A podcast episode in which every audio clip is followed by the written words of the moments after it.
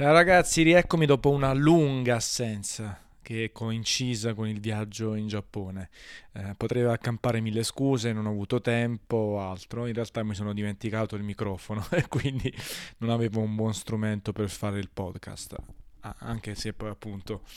eh, anche il tempo è stato un po' tiranno, nel senso che sono stato sempre in giro, sempre sempre in giro, ho cercato di sfruttare ogni più piccolo momento, eh, sia lavorativo che non, per girare, vedere gli amici di lunga data e non che adesso sono in Giappone, anche quelli giapponesi stessi e ovviamente ottimizzare al massimo anche tutta la copertura che trovate su multiplayer.it con gli articoli, video, classica. Oramai è la, la mia ventesima volta che vado in Giappone e quindi eh, in maniera cumulativa, visto che poi ci sono stato anche 20 giorni consecutivi, quasi un mese, ho, superato gli 8 mesi e quindi mi, mi, sento un po' a casa, ecco, l'ho detto mille volte in altri contesti, eh, per me il Giappone è la mia seconda casa, eh, è l'unico posto nel quale dopo tanti tanti anni di viaggi per lavoro, videogiochi e altro, ritorno quasi come se fosse la prima volta, eh, sempre con grande eccitazione, con voglia di fare, di stare sempre in giro, eh, di non sprecare nessun momento, eh, di esplorare anche nuove cose perché stiamo parlando ovviamente di un paese e a partire proprio dalla città di Tokyo che offre mille cose da fare differenti, sempre nuove e ancora oggi alla ventesima volta ho cercato di fare cose inedite, ho trovato da fare cose inedite. Mentre quando per esempio vado a Los Angeles per l'E3 eh, mi limito a fare i soliti posti o addirittura soltanto a lavorare e poi tornare senza prendermi qualche giorno in più come invece faccio per il Giappone. Al di là di questo comunque questo po- eh, appunto il podcast Volevo semplicemente dedicarlo a voi e raccontarvi la mia esperienza per ribadire l'ennesima volta di viaggiare, viaggiare, viaggiare. Fatelo assolutamente perché è una delle maniere migliori,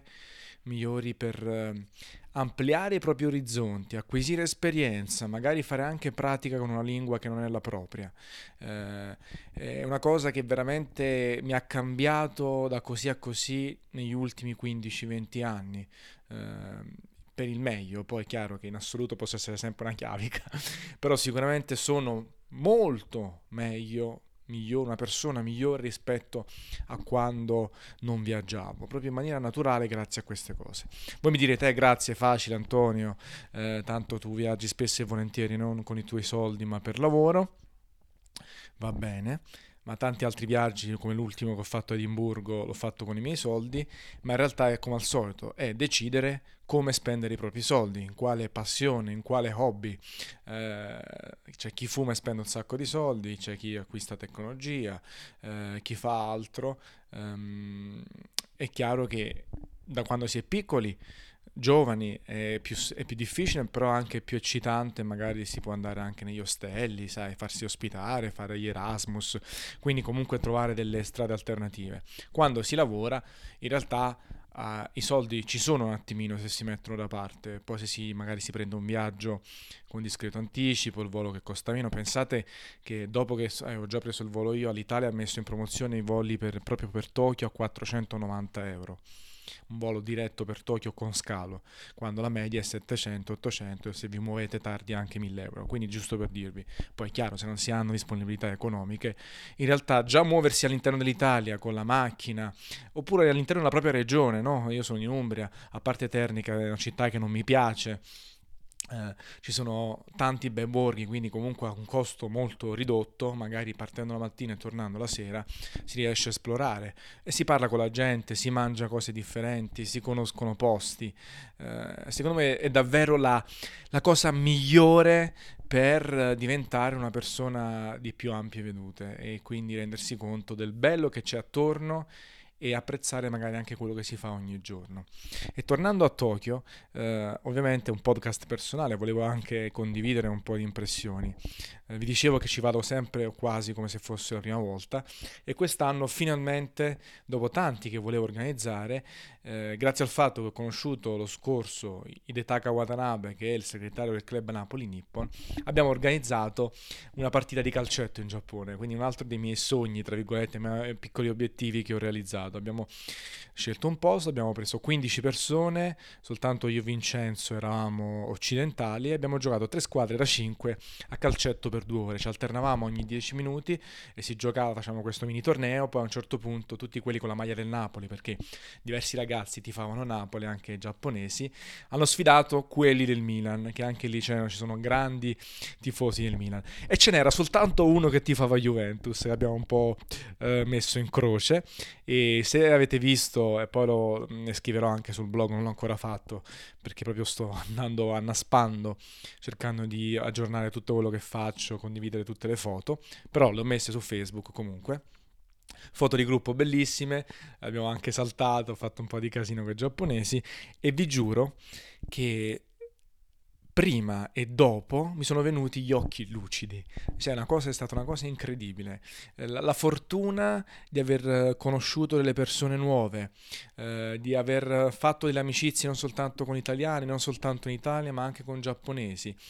questa voglia lo, loro di giocare con noi, essere divertenti. Dopo siamo andati a mangiare una pizza al club da, da Carlo Napoli Stacca, eh, quindi dove è la sede del club Napoli Nippon. Siamo stati insieme. Oh, è venuto un altro ragazzo che avevo conosciuto a luglio che si chiama Yuta e ha portato il bambino e la moglie me l'ha fatti conoscere. Il bambino si chiama Moto. E, e quando ci pensavo, in realtà anche davanti a loro, mi sono venuti gli occhi lucidi a farmi la foto insieme, abbracciarci. Eh, io adesso con i Dechi, poi ci siamo visti anche il giorno dopo ci chiamiamo fratello, eh, mi ha portato in giro per Tokyo, mi ha fatto vedere delle cose nuove, differenti dal solito da giapponese. Eh, si è procurato di portarci, pensate, a me Vincenzo le maglie del Napoli, a me mi ha dato quella di Amsic, i pantaloncini, ci ha detto dove fittare le scarpe, ci ha portato gli asciugamani per la doccia, eh, ci è venuto a prendere sotto l'albergo che avevo preso con Airbnb e ci ha portato in giro, eh, ci ha regalato alcune piccole cose, anche io gli ho portato un, un vinile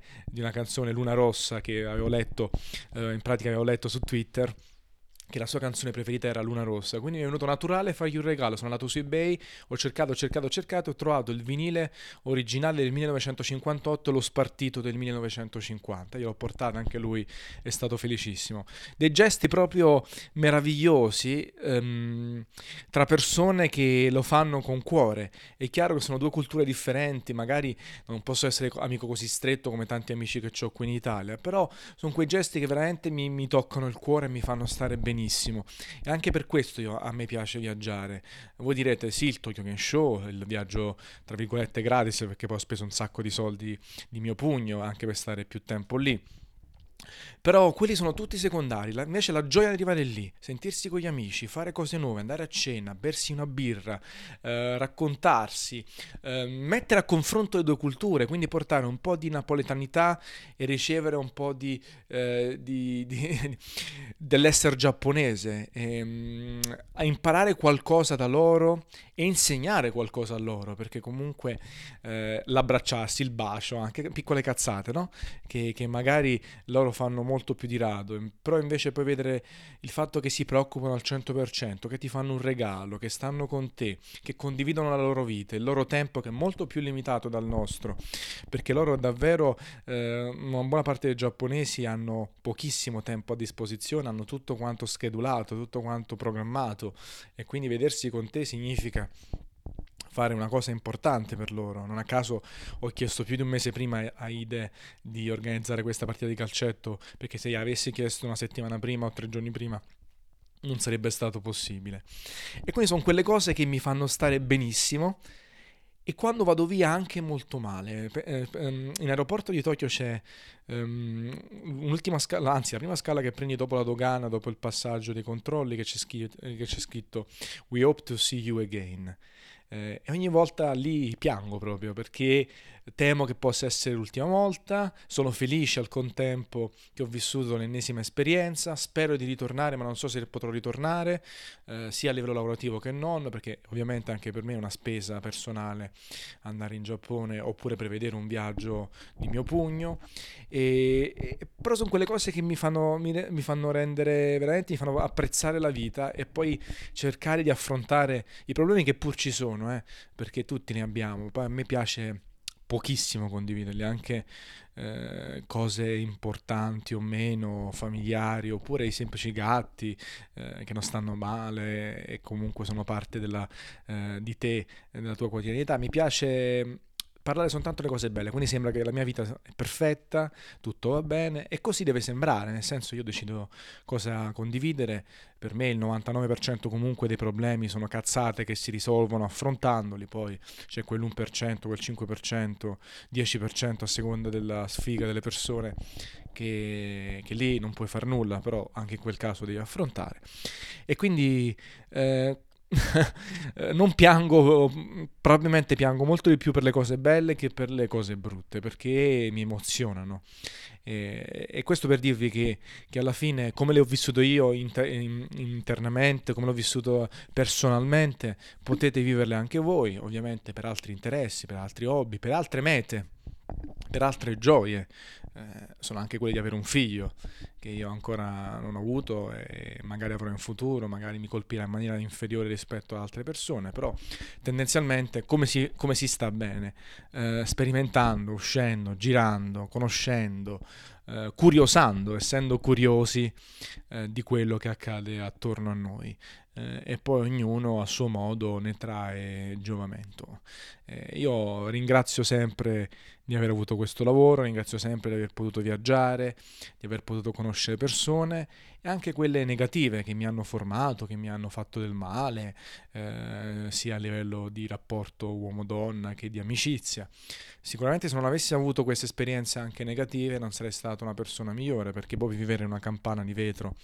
nemmeno va bene.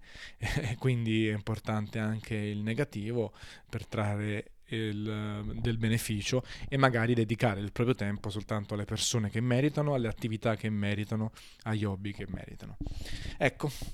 va bene, ne avevo parlato anche un po' sul mio canale Telegram, avevo condiviso un po' queste cose, adesso eh, forse le ho, reso, le ho rese meno passionali perché quando lo mandate su Telegram erano frutto del momento, ero appena tornato a casa, adesso è un po' più a mente fredda, però spero di avervi comunque interessato come al solito nel bene e nel male.